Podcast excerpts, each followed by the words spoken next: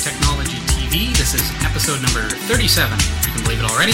Uh, tonight we've got a lot going on. Uh, very, very busy show. As you can see, the uh, frame rate tonight is uh, quite exceptional compared to previous episodes. We've been spending a lot of time working on uh, improving the quality. And uh, speaking of that, I want to thank everybody so far who has uh, gone over to category5.tv and uh, purchased a downloadable ISO uh, of the show.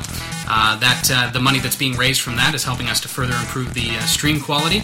Uh, just speeding right through this tonight, we're going to be looking at how to make Windows XP feel a little bit better, just kind of enhance the look of it a little bit, and also just kind of make it feel a bit more like Linux in the way that you're able to move your windows around using the Alt key. We're going to be doing that all with free tools tonight, so nothing out of pocket to, to make that happen.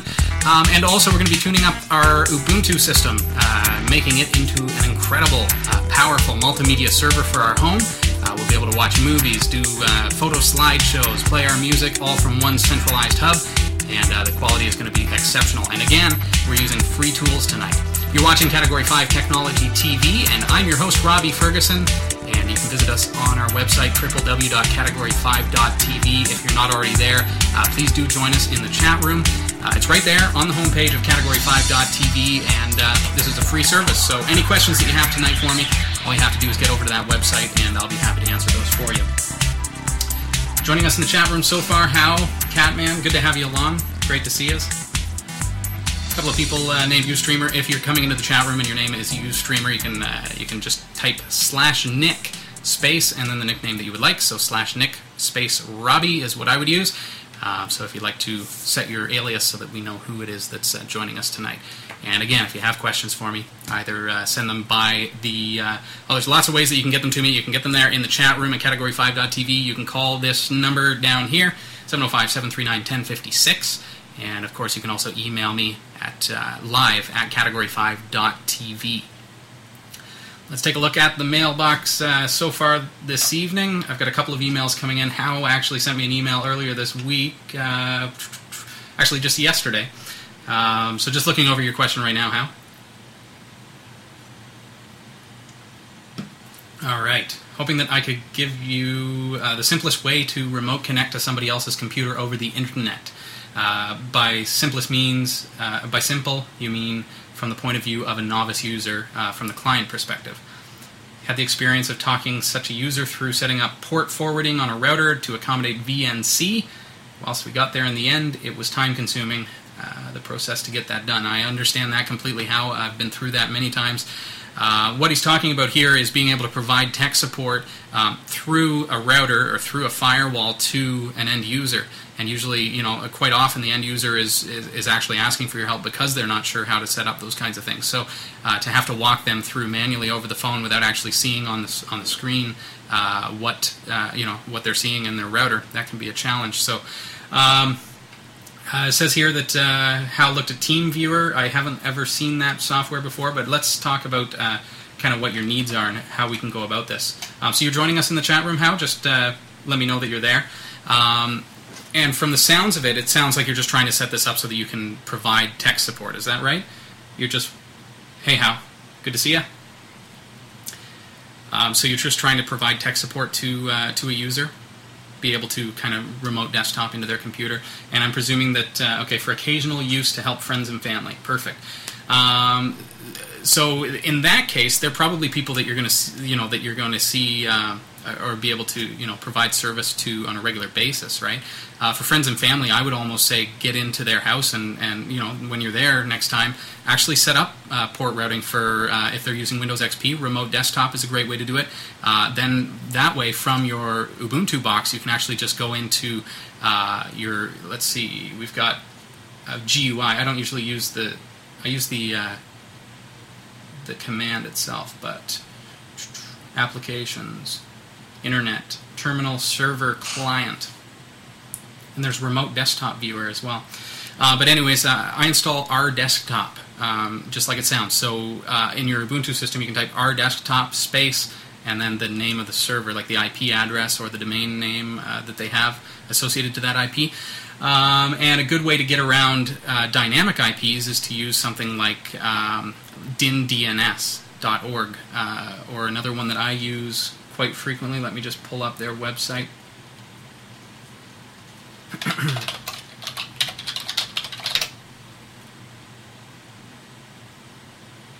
ChangeIP.com.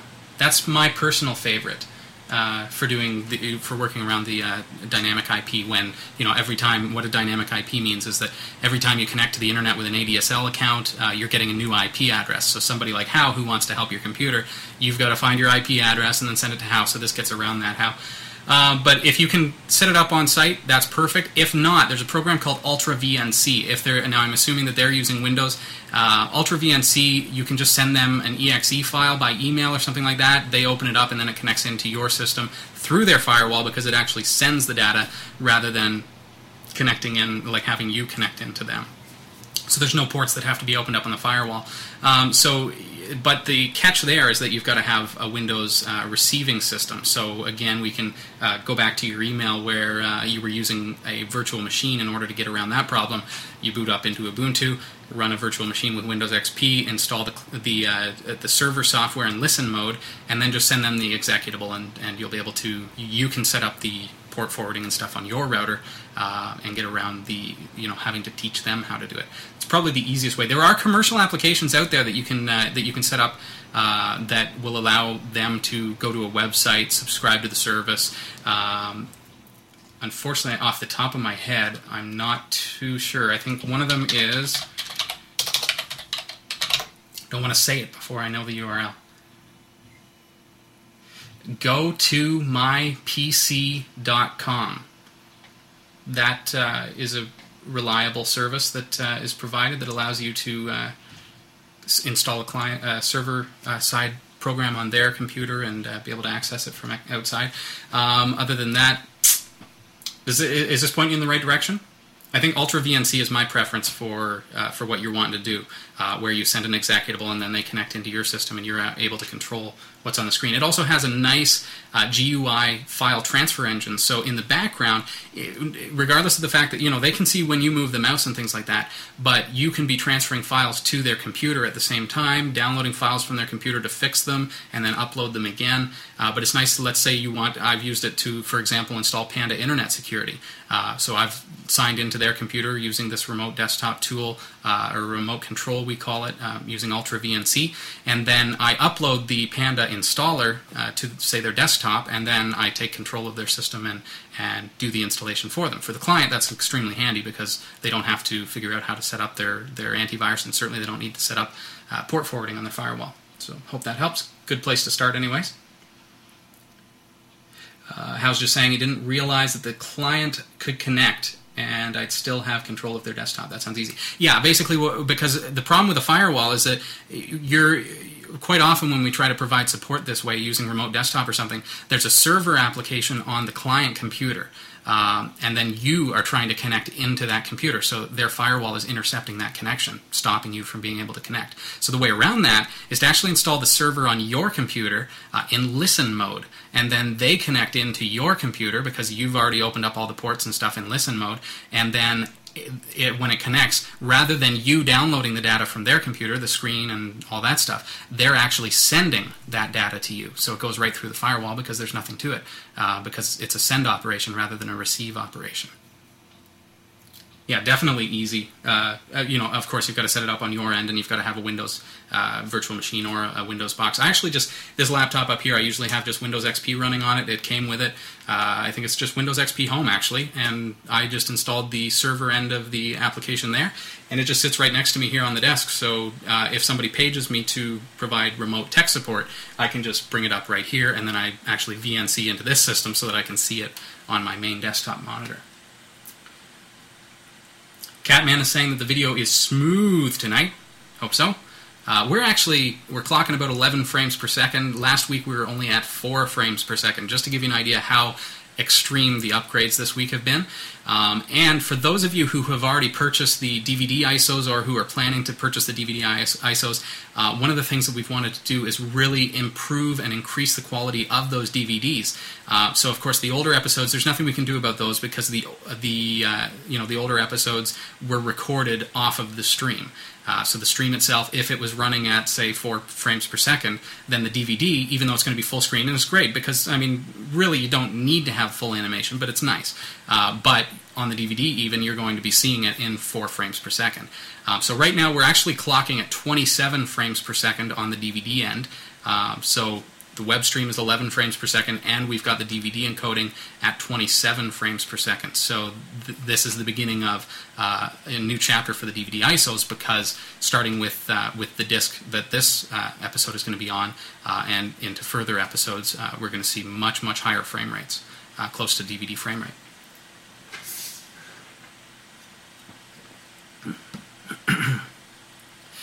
Phil was just mentioning KRDC for managing remote desktop and VNC. Thanks for that, Phil. Uh, I haven't used that, so I don't know. We'll have to look into it. Um, usually, now that sounds like a Linux tool that runs under KDE, usually when something starts with K. And Phil is the KDE man. No problem, uh, Hal?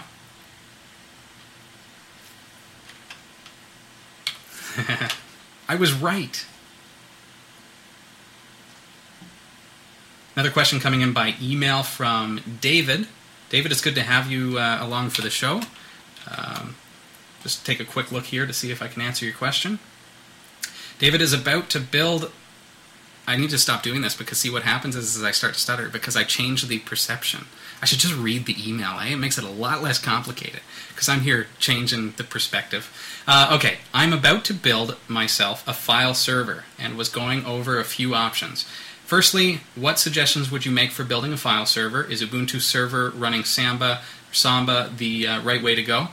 Uh, I know the price is right for one thing, definitely. Secondly, do you have any tips or tricks that would be good to know on how to set the server up?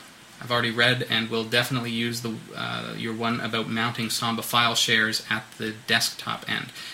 Cheers, David. David, thanks for the email. Uh, firstly, um, now I'm just I'm immediately thinking about my SSH document. If you go onto our website at category5.tv, uh, stuff to read, and then under stuff to read is tips and tricks. And there's one called Mount a, a Linux Drive via SSH that's the way I prefer to do file shares on my network, but that's mainly because a lot of my systems here are actually Linux. Um, so it works well because I'm connecting in. Um, and, you know, one thing that I did this week is I set up my multimedia server at the TV and I mounted my computers, like my desktop computer down here, my production system, I mounted its uh, movie folder as the movie folder, the videos folder upstairs. So um, I didn't have to do any downloading or transferring files. It was all automated. So that was really, really nice. Um, so that's one of the things we can do with SSH. SSH. If you're looking at sharing it with a Windows environment, then definitely Samba is the way to go. Um, but I would probably, if it sounds like you're just kind of feeling, you know, feeling the waters of Linux, I'd probably suggest just going with the desktop edition of uh, of Ubuntu, just so that you can get the feel. Um, because jumping direct, like if you were to take that leap from Windows GUI directly into uh, Ubuntu server, you're you're going to be encountering the uh, the prompt, the just the black screen. So you're not, you know, it could be a little intimidating. So what I would suggest you do is get the the desktop edition of Ubuntu um, once you've got it installed on the uh, server system that you want to use for your file server, uh, it's going to make mounting your drives a lot easier if you're not familiar with how to mount drives in, in Linux and things. I'm not sure from your email uh, about where you are with, with regards to your Linux knowledge. Uh, if you're in the chat room, of course, let me know. Maybe respond to me. But um, um, essentially, using the GUI, then you can use uh, Synaptic Package Manager uh, to install the uh, programs that you need. Uh, one of them that you're going to want to install is is strictly SSH. Go to go to your terminal and type apt-get, pardon me, sudo apt-get apt-get space SS, install SSH. I should actually do this on the screen so that you can see what I'm talking about. So I'm just going to go sudo apt. There. Okay, maybe want to do that. apt-get install ah, SSH. So that is going to install um, SSH, which is going to allow you to um, set up file sharing, things like that, using the document that I have on our website, uh, how to mount an SSH drive. But again, if you're using uh, Windows, uh, Ubuntu out of the box is going to give you file sharing to Windows. Uh, and again, very, very nice to be able to do it um, using the GUI if you're fairly new to Linux. And what you can do then is, let's say, for example, you just right click on your desktop on the server. Let's say that this is where you want to put your shared folder, so we'll just call that shared. And then we just right click on it and we go sharing options. You can't see it very well over my ticker, but uh, it is there. Sharing options.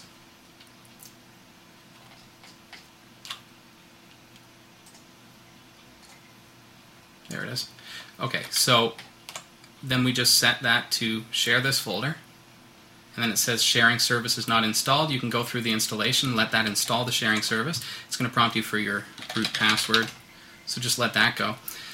So I'll actually do this on the screen so that you can see how this works. Um, so this is, you know, this is going to just simplify things for you.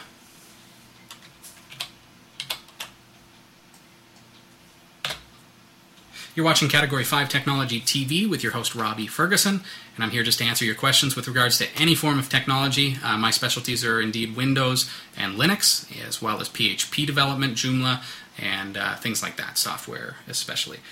Uh, under what circumstances would you want to use the server edition for the file server? Red Raider, um, certainly if you've got some Linux experience and you're not intimidated by the uh, by the console or the terminal, um, then I would go ahead and do it. Um, if if we're fairly new to Linux, it's going to be a lot easier to use the GUI.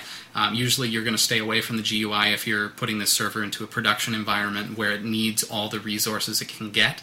Uh, but even in my environment here, I tend to use the desktop edition only because I find it quicker and easier to set things up. Don't have to use um, text editors nearly as much, and uh, it just you know in this environment, it, I don't need all of the uh, resources for the computer dedicated to the server environment. So um, so essentially, if you're if you're going to be setting up a server that is in a in a production center that's you know like let's say a web a web server that is designed for a company to be specifically their web server or their NT domain or something along those lines, then you're looking at the server edition. But if you're going to be using this, you know, if it's for home and you're going to be using it as a file server, you may want to install FrostWire and do some downloading. Uh, you may want to get Azureus and do some downloading, things like that. So it's nice just to have the GUI so that you can do that kind of thing, um, and then you're not locked into the uh, to the uh, command prompt or the uh, prompt itself. So it just simplifies things.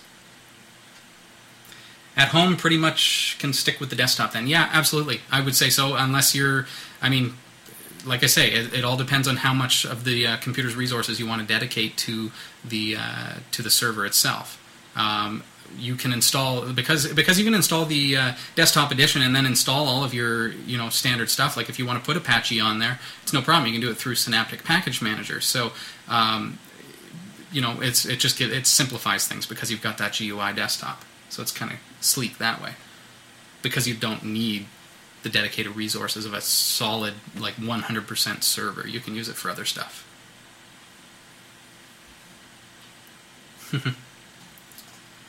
Yeah, I'd say. I mean, cool thing with that too is like you can take that then, and you know, let's say you want to install the uh, multimedia center, um, you'll be able to do that, and you know, you can have all your downloads go into that file server. Then have uh, you know, you're ripping from your computer. If you're ripping DVDs, you can put them on the file server, and then just bring up the multimedia application and start playing.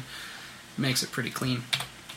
Let's see. Okay, so that uh, folder sharing, it didn't even prompt me for anything. It's already installed there. Um, so you can see now share this folder, and I'm just going to call it shared. Now, I don't touch any of these other options. Um, as long as you know your username and password, you're going to be fine. Um, so I just share the folder, and then from my other computers, I log in using the, the login and password for, um, for my Ubuntu system, and that's going to give me access to that share. It's definitely a lot safer to do it that way as well, um, I should say, uh, David, because if we were doing a Windows file server, then we got to worry about antivirus and we got to worry about protecting uh, the file system and things like that. Um, and then we got to get into what kind of storage medium you want to use, whether you want to use a RAID, uh, just a strict uh, large hard drive, things like that. So we're going to be getting into that over the next uh, couple of months as well. So if you have any questions about storage, um, this is the place to come as well.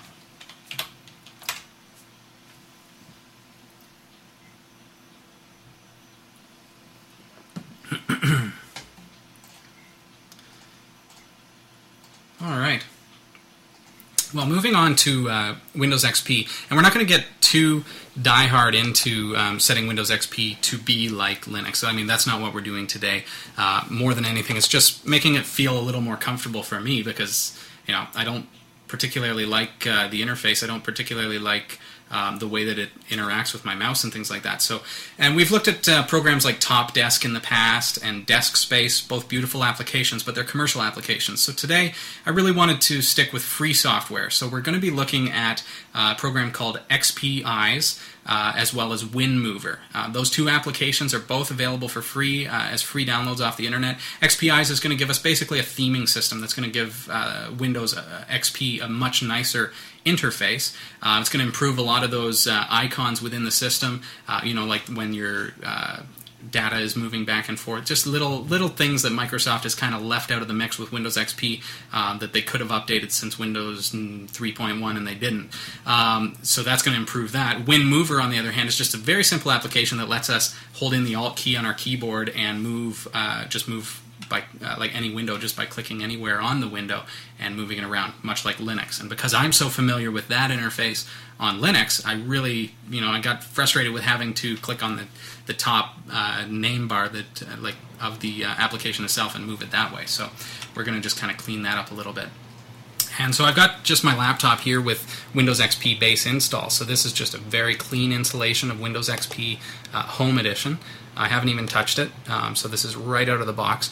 And on my other desktop, because uh, for some reason my laptop won't allow me to clone, um, but I'm just going to go through this installation for XPize. And I'm going to post the links for this software um, after the show in the uh, show notes for episode number 37. So, uh, so this is going to just go through a very, very straightforward installation procedure. I'm just going to click next on my screen here go through a normal installation is the way that you want to do. And I, let's see, I'm going to switch back here.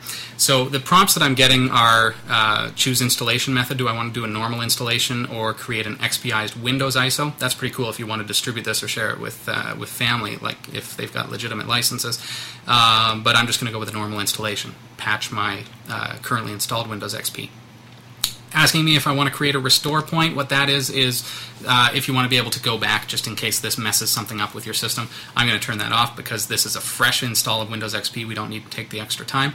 UX theme patch is required. Uh, Windows XP, Microsoft basically forbade uh, any companies other than Microsoft from being able to add themes to the uh, Windows XP uh, system, and yet then they never released any good looking themes. So uh, we use that UX theme patch, which is included here with XPize, in order to allow XPize to uh, skin Windows XP. And then I leave the rest as well. Files and extras are both checked, and then I just go next. Um, on the next screen, I've got a couple of different prompts here, and I'll just show you kind of what we're looking at. And I can't zoom in with um, with Windows XP, but uh, there are several options here. I'm just going to read through these so that you on your screen can go through these as well if you're going to be installing this on your Windows uh, machine. First option is keep system files updated with the XPize resources automatically. I'm going to check that off. What that does is it leaves a little, uh, well, it runs a program uh, during system boot up that will automatically check if, for example, you've run a Windows update and it's set your UX theme patch back to normal, so it would therefore disable your theme. Um, that happens quite frequently. You install a service pack and you lose uh, your theming system. So that program is going to automatically set it back if it finds that uh, Windows has re- reverted things back to normal.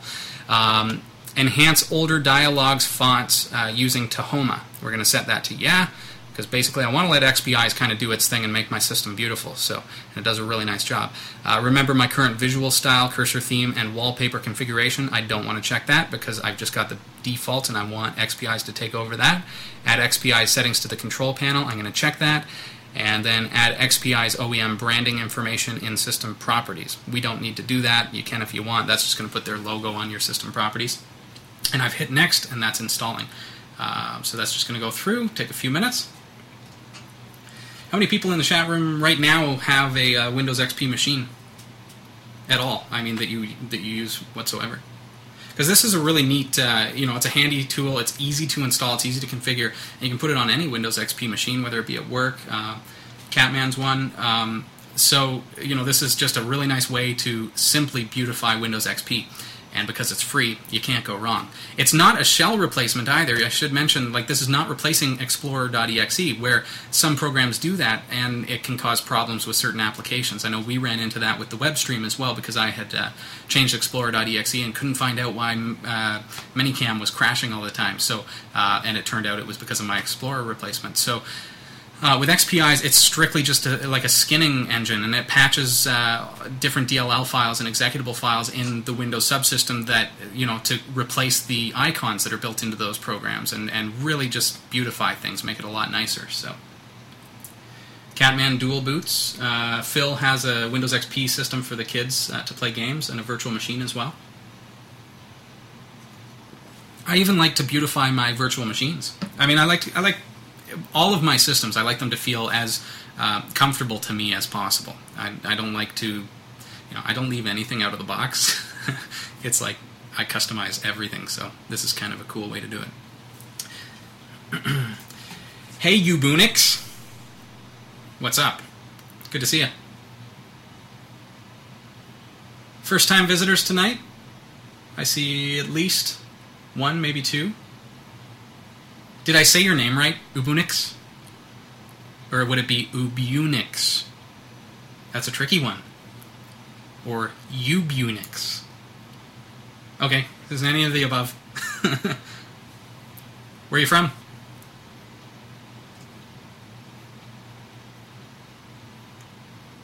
Houston, Texas. Well, good to have you along.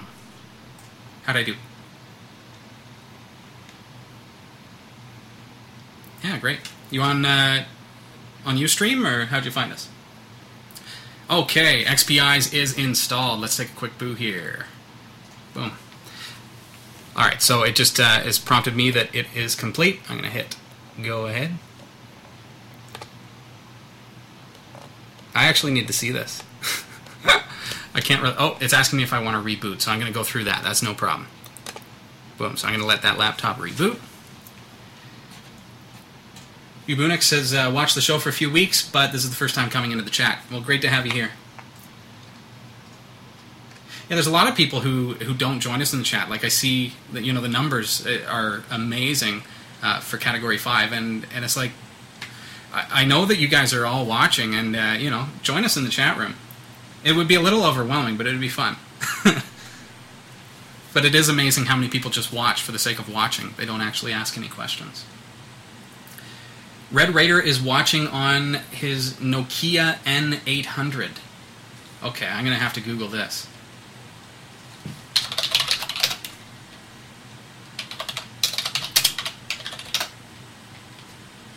Okay, cool, cool. Let's take a look at how uh, Category 5 is being watched here. That'd be really neat. Come on.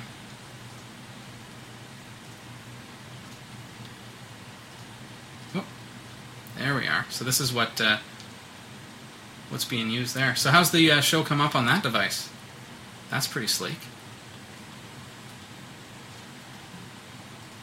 Phil is watching on his Eee PC. Actually, Phil ran into me a couple weeks ago and showed me his Eee PC, and the first thing I did was brought up Category 5 just to see how, uh, how it looked on the machine, and it was pretty nice.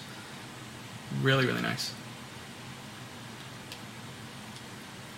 I think that um, our, our, you know the the whole multimedia uh, integration and communication uh, on the internet is just going to just boom with all these portable devices that you can you know pop in your pocket. The Eee PC is just so tiny. You're looking at you know up to a nine inch screen.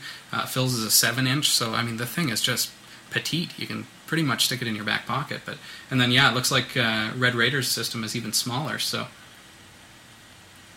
says that the N800 is a little jumpy uh, with with the video. but uh, but that's still very very cool. Are you watching it actually through a mobile network, or are you watching through uh, Wi-Fi? That system has uh, rebooted now, so I'm just going to jump right back to our Windows system, and you can see how. Um, and I'm going to uh, just quickly disable my um, my footer there so that you can see the, the revised start menu. And I do regret that Windows XP doesn't allow me to zoom in. However, we can see that uh, you know this is quite a lot more beautiful than uh, the out-of-the-box Windows.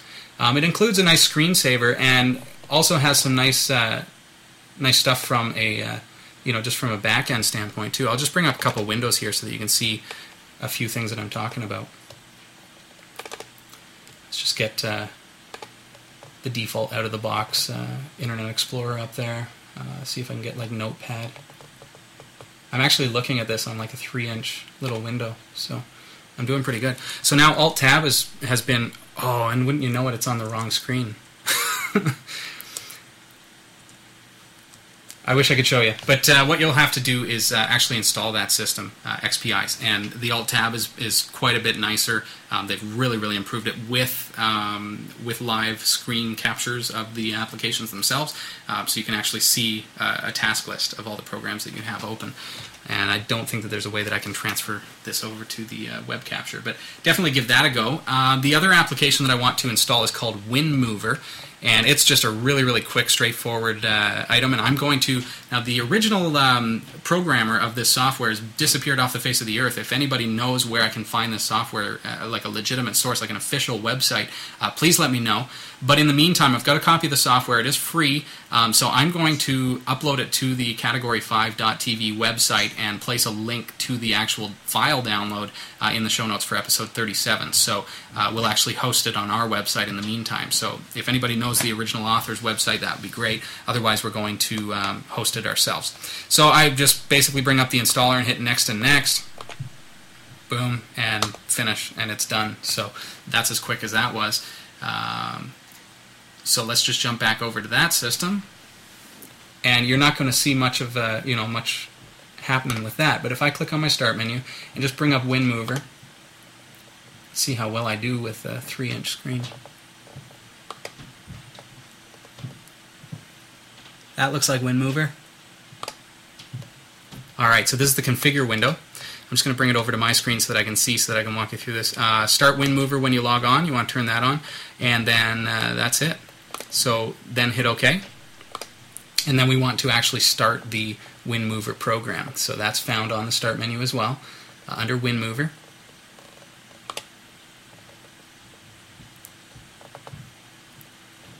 And just go Start WinMover it'll say that WinMover is started. So now let's say this notepad, see how on Windows you're used to having to click on the title bar here and drag your window around. But I'm going to actually click down here. See where I'm dragging there? I'm just holding in the Alt key and moving that window around, much like you would in Linux. So that's something that I really, uh, you know, I really, really like. So free software, I'm going to put a link to that at category5.tv. Uh, you're watching Category 5 Technology TV, and I'm Robbie Ferguson, your host, here to answer your questions with regards to technology, any form of technology whatsoever. Uh, you can visit us in the chat room at category5.tv or uh, give me a phone call, 705 739 1056. And of course, uh, you can email me at live at category5.tv. Uh, Red Raider's using Wi Fi and uh, typing on a portable Bluetooth keyboard. Very cool. Um, Phil is asking what kind of laptop I'm using that won't let me clone the screen. It's uh, it's just a generic eMachine AMD 64 with an ATI Mobility Radeon uh, 9600. So I think it's my Radeon drivers. It just wouldn't let me clone, and I wasn't. Pretty pressed for time today, so I actually wiped this thing out. It had Ubuntu on it, so I wiped it and put uh, Windows XP on there just for the demonstration. So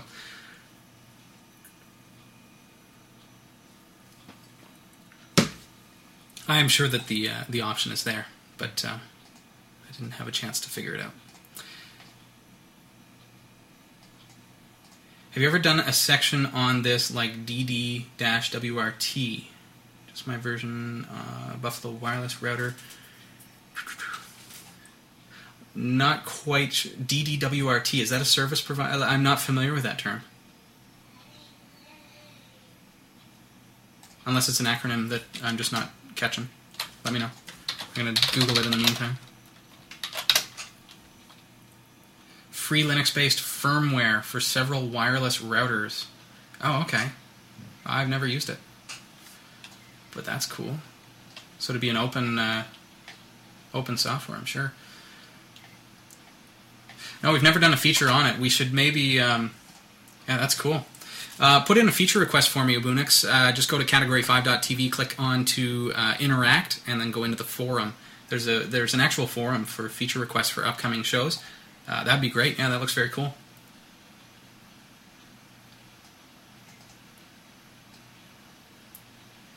Yeah, we haven't really got into a lot of like hacking devices or peripherals and things like that, flashing firmwares or anything, because it is pretty specific. But that looks like it might be kind of fun.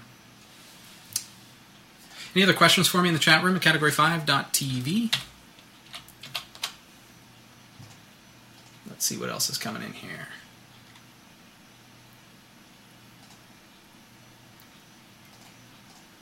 Well, it's great having everybody here.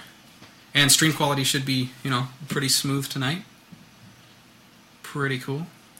And we've got a new monitor back here as well, so you can actually see my system as I do.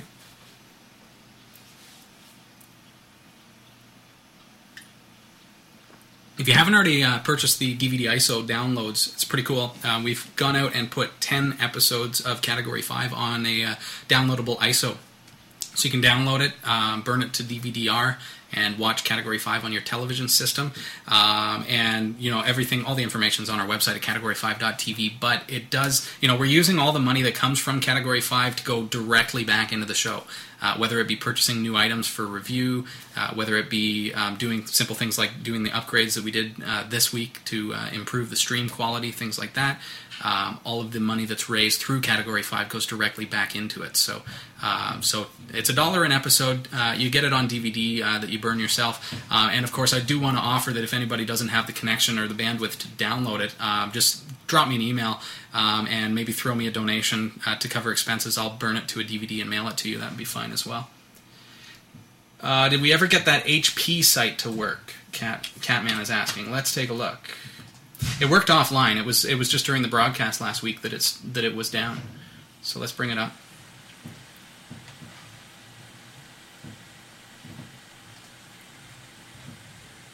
Yeah, see, it's up today. So see how that just came right up. Um, so what you're seeing here is uh, just it's just loading this kind of window here with Totem, and you can't push play or anything. You can't open it in a uh, in Movie Player, and this is due to pardon me. This is due to Catman. Uh, I hate to say it, but it's a poorly designed site. Uh, the developer has has misprogrammed the ASX files, so they're they're actually not to format. It'd be like you know making a file that's just a text file and calling it .xml but it doesn't follow XML standards. It's the same sort of idea. Um, so the developer has created the site. Some browsers and some operating systems are able to interpret it, and so you know they get they get by probably without getting too many complaints. But uh, as soon as you get you know we're on Linux and it's looking for a proper uh, ASX file, and there isn't one. So uh, so let's just look at how, because it is up tonight, we can look at how to basically break through this um, and even download these files locally. Would you be interested in putting these files on your local computer? Would that would that kind of be a good workaround for you, or how should we do this?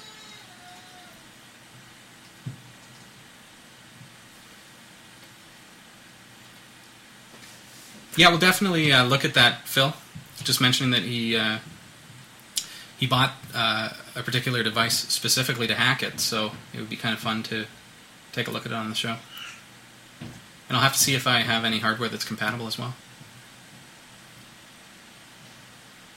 So make sure you put in that request to Punix. Catman, just waiting for an answer there uh, with regards to downloading these files. Do you want to save these locally? Get them on your computer? Would that work? I guess it depends on how often they uh, manipulate the files, right?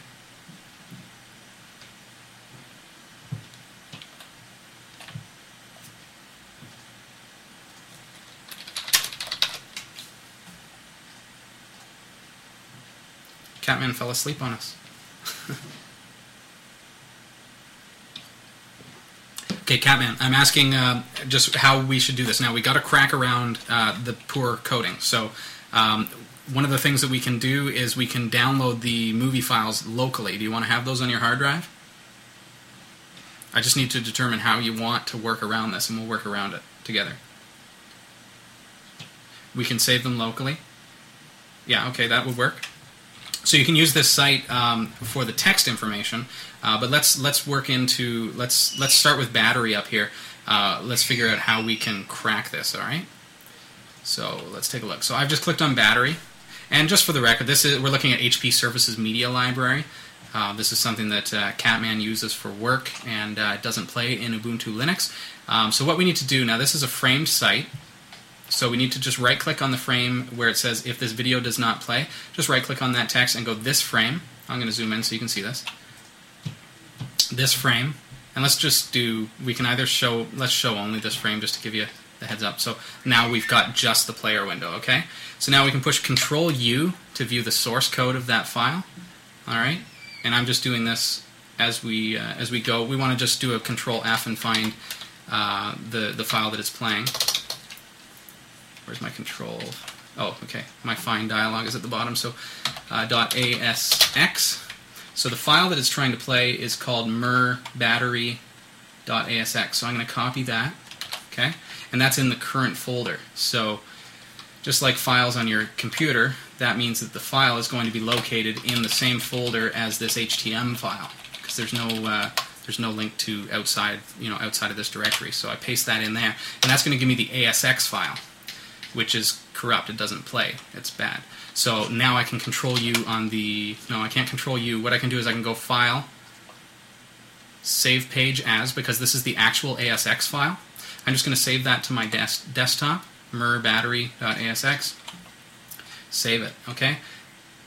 Now I can just get out of that, and so there's my merbattery.asx, and you can do this for all of them. Right click on that and go open with other application because it's not going to play in movie player because again it's it's not properly formatted. Uh, open it with your text editor and hit open. Okay, uh, so there now we have the WMF uh, WMV file. So we're going to copy that WMV um, file ref, and we're going to put that into our browser, same folder. Okay. Paste that in and hit enter. And now here's the video. So now to save this, now we can go File, Save Page As, and then Save. And when we save this time, it's actually going to be saving. Oh, and I think I accidentally pasted. Uh, it's going to be saving the WMV. So let's put that on our desktop just for the sake of doing it. Close out of that. And now on our desktop, we can delete that ASX file, but there's the WMV file right there. So now we can just double click on that anytime we want that file, and there we go. So I know I kind of motored through that pretty quick because you know I know I know how to get through, but you can refer back to the video and uh, of the show, episode 37. That's going to help you get that done. So it's a little inconvenient, obviously, but it's not our fault. It's theirs. So at least that will uh, help you through. Sound good, Catman? That work? It's pretty cool too. Just looking at. Um, oh, I guess it won't show on that display. Um, they have pretty cool screensaver that came with um, XPize as well. That's kind of nice. But it doesn't seem to show on the uh, secondary display. One day they're going to get that right, the interaction between the two displays.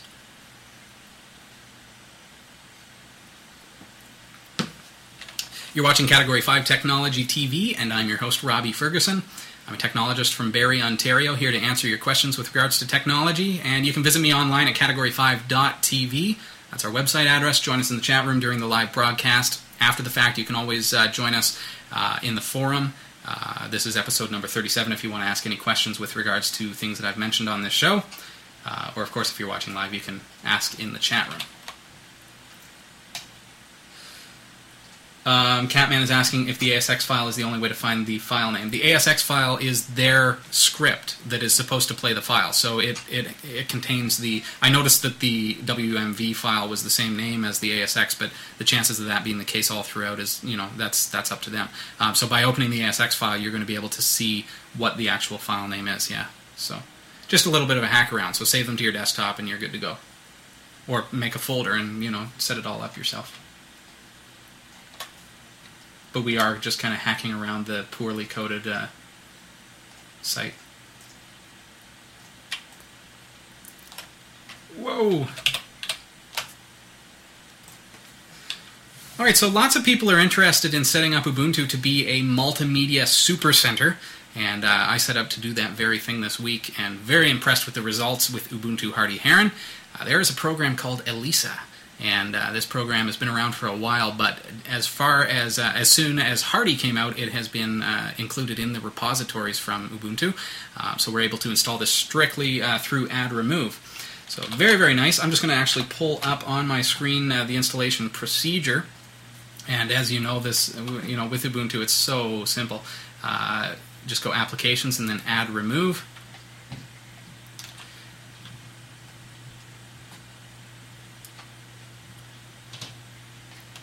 Up here, we're just going to type in Elisa. And you can see that I've already installed it. But all we need to do is check off that box for Elisa Media Center and then go down to the bottom and hit apply changes. Now, again, I've already done it. Um, so just to give you a little bit of an idea of what this software is capable of. Um, now, I set out to find something. I've just been using Totem for the longest time, VLC, and uh, playing my movies that way, but I have a CRT TV. And uh, so, you know, 27 inch TV, it's fine, but uh, really, really hard to read text. And so when I'm moving around on the screen, um, you know, things just, it was never comfortable, it was never convenient. So I've got my little uh, computer set up right next to my uh, right next to my uh, television upstairs and connected through uh, I've got a D sub converter to convert it over to S video and then going into the back of my DVD uh, player um, so using that setup I wanted software that's going to give me easy access to uh, networked uh, movie files home movies, uh, photographs. My wife really wants picture, uh, you know, the ability to bring up pictures of the kids, um, as well as um, listening to music. We've got a pretty massive. I used to work in Christian radio, and so when I was in that, you know, I've just accumulated tons and tons of CDs, and I set out to import them all to my computer. So I've got 17 gigabytes of MP3 files, which doesn't sound like a lot, but it really is a lot of files. And so, you know, to have the ability to play those on the multimedia system through our 5.1 surround sound upstairs is a beautiful thing. Uh, so, using Elisa, uh, we were able to pull off exactly what we were hoping to do. So, this program is just now found, uh, once you've installed it, um, you're going to find it under Applications, Sound and Video, and then Elisa Media Center. And when you click on that, we're just getting this little um, splash screen there, and then it brings us right up to the main menu. Now, one of the things about this too is that it um, kind of prompts me to keep my files organized. And I was talking earlier about how we can actually, uh, you know, map stuff off of the network using SSH. So I've got my video files in my videos folder on my computer. I've mapped them to my multimedia system as well, so that I can open those movies, uh, open those videos as well uh, directly through uh, wireless uh, networking in my house. So using Elisa now let's just pull it up. Um, sorry, I did close it to show you, but um, under places, you'll see that you've got music and you've got videos and you've got pictures. So that's where Elisa is going to pull uh, the files from. So up here, places, music, pictures, and videos. So if you click on any of those three items, uh, if you put your pictures into the pictures folder, there's the pictures that I've got in my pictures folder. Um, so just some family pictures. There's pictures of my wife and myself and the kids. Um, so those are there. I've got a couple of videos that I've imported to my videos folder, and uh, certainly I'm, now that I've got Elisa, I want to start importing uh, our uh, DV movies as well with the kids. Um, so let's just bring it up, demonstrate a little bit about how this software works. Really, really simple. Just a beautiful interface. I'm very, very happy with this it comes up. Um, now this is on an NVIDIA uh, 70, 7600, I think. Um, just a basic card. Um, it doesn't really need a whole lot. I was actually able to get this to work under uh, an integrated graphics adapter as well, and it worked just fine. Um, it plays audio and it automatically downloads the cover art from uh, Amazon, things like that. I just I threw a Madonna song in there. It's a horrible cover, but just to show you how it works. Um, and then we've got our videos you just bring up your folders, videos. How easy is this? I just imported a few episodes of season one of Heroes, and you can change the view um, to be kind of like the Mac uh, style system. So we kind of like that. It automatically generates thumbnails. We can see that a thumbnail hasn't been generated for that one just yet, but just by hitting enter, it's going to automatically start that video. The navigation is is very very sleek. Um, I want to fast forward. I just push the right arrow. If I want to increase the volume, it's the up arrow. You can just kind of hold that in. Um, and then space is always to take you back, and you can see that the interface overlays the uh, video. Um, so you can actually keep going back if you like, and the video will continue to play in the background until you know you get right back to the main menu. And then when you push space, it's going to take you right back to the main menu. Don't push escape in this program because anytime you press escape, it's going to actually abort um, the program. It's actually going to quit out. Now, one of the things I would love to see is uh, the ability to change the uh, hotkey assignments in the system. I'm sure it's something that's going to come, uh, but it's not there yet. So, as it is right now, space is to bring up your menu or go back. Enter is to select whatever you want to do. So, looking at those photos, the pictures that I have in my pictures folder, you can see that it automatically puts them into a nice little thumbnail index. You can go up to the top and change the interface again There's a couple of different ones that you can use. Um, there's uh, just a, a, list style thing, and it shows the thumbnails as well with the file names. I kind of like this guy. So there's my baby boy, Zechariah Todd, and I just hit enter there, and it brought him right up onto the screen. So I press space to go back, and I can change photos. There he is trying to walk. So if I like, up at the top here, just by using the up arrow on my keyboard, it takes me up to this top menu where you can change the view, or you can press play, and it's going to put these into a slideshow. So now all of the photos that are in my pictures folder or whatever folder I'm currently browsing are going to automatically be added to a slideshow. There's no having to configure it, there's no having to import anything, and then of course I can hit back to go back to wherever I was. So that is Elisa, and it's a free application available on Ubuntu Hardy Heron directly through the repositories. You can go to uh, applications and then add remove, and I'll also have a link to the product website at category5.tv in the show notes for episode number 37.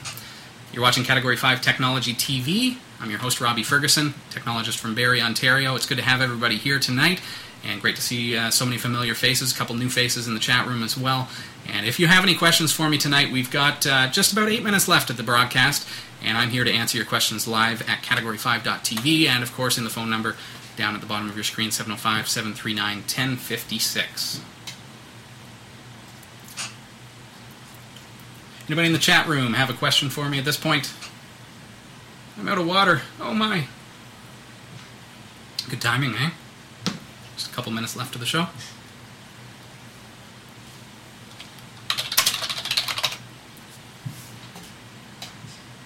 So we are in the future going to be looking at uh, actually building uh, multimedia center systems. Like I'm talking, like that system, Elisa, is designed to be used uh, with a multimedia remote control. So you can actually install a nice little system on your computer uh, in front of your TV and actually use just a handheld remote control wireless device.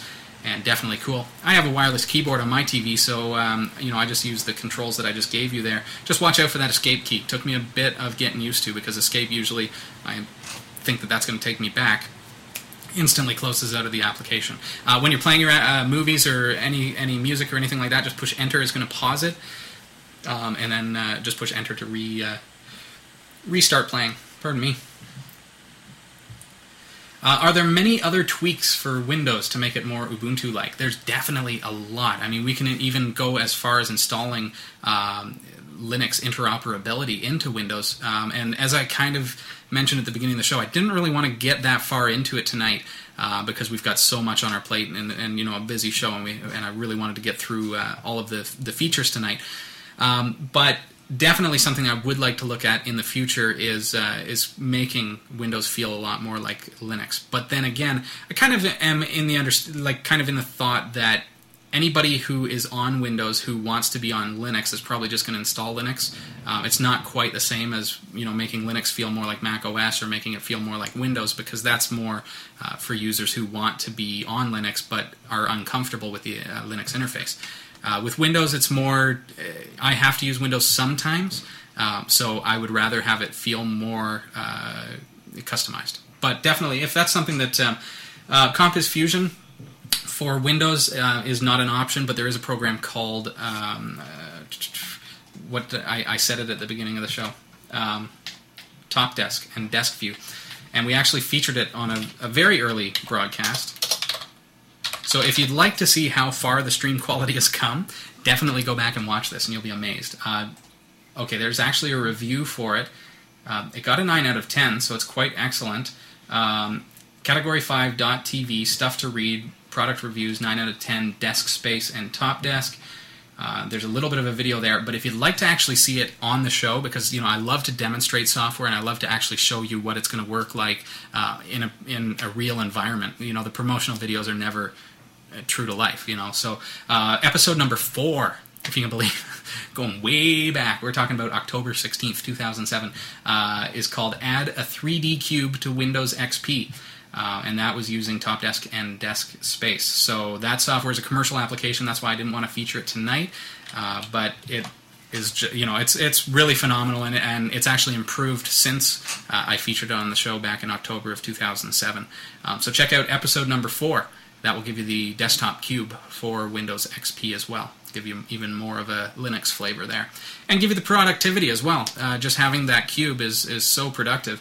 Um, I actually always have um, at least six uh, faces on my cube and it just helps me to be productive. I've got you, you, can see that I always have several applications open. So unlike Windows, I don't have a million things on my taskbar. You, you can see on this side of my cube, I've only got three items open.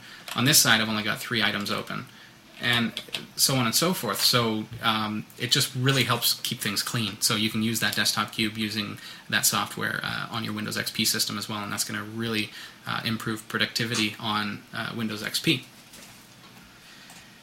No problem, Kimasabi. Good to have you here tonight.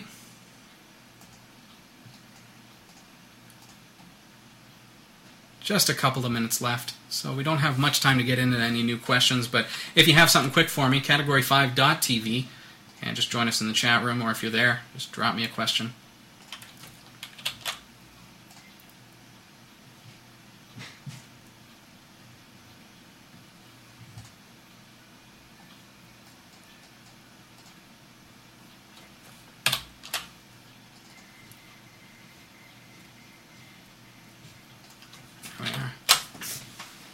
How cool is that? Chet is asking if I've ever used Solaris. Um, way back. I mean, so far back that I couldn't honestly give you an honest opinion of it. See you, Phil. Great to have you here.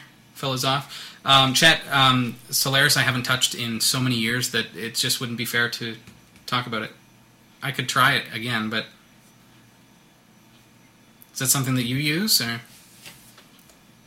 Just downloaded Solaris 10 and is going to try that out. So, well, let us know um, what you think of it, and you know if there's anything that you, in particular about the operating system that you'd like us to feature. I'm always willing to um, demonstrate other distributions of Linux. My distribution of choice is Ubuntu, um, but you know, we, as as you can see from uh, you know past shows, I try to feature as much as possible because it's not about Ubuntu; it is Linux, and a lot of the software is very much similar. So. Want to see Ubuntu server headless with VirtualBox.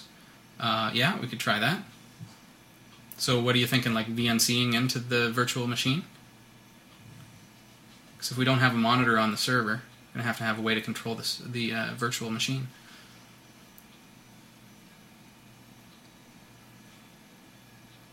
I actually don't have a head on my server at the back, and I use VMware. But I had a head, I had a head on it um, for the installation and then I just uh, I remote desktop in to each of my servers, which are just virtual machines. But it's a dual Xeon, so it runs really really well. Is there a reason that you didn't use a virtual XP on your main machine to demo XPize instead of an actual machine? Um, uh, we made so many changes to the uh, to the system uh, this week. Um, so my de- my desktop system is actually now the stream system. Um, you can actually see here. Remember last week how things were set up this was my production system. This is now obviously the stream system. So I've got Manycam, uh, Ustream, uh, Viewer, and uh, Debut recording for the DVD. Uh, so things have changed there. So I don't actually have any virtualization right now, uh, just because I haven't had time to set it back up again. On the right hand side is my now uh, production system running Ubuntu. but no, it could have been done through a virtual machine. It could have been done through a remote desktop. Get it on here tonight. I didn't have the time to install.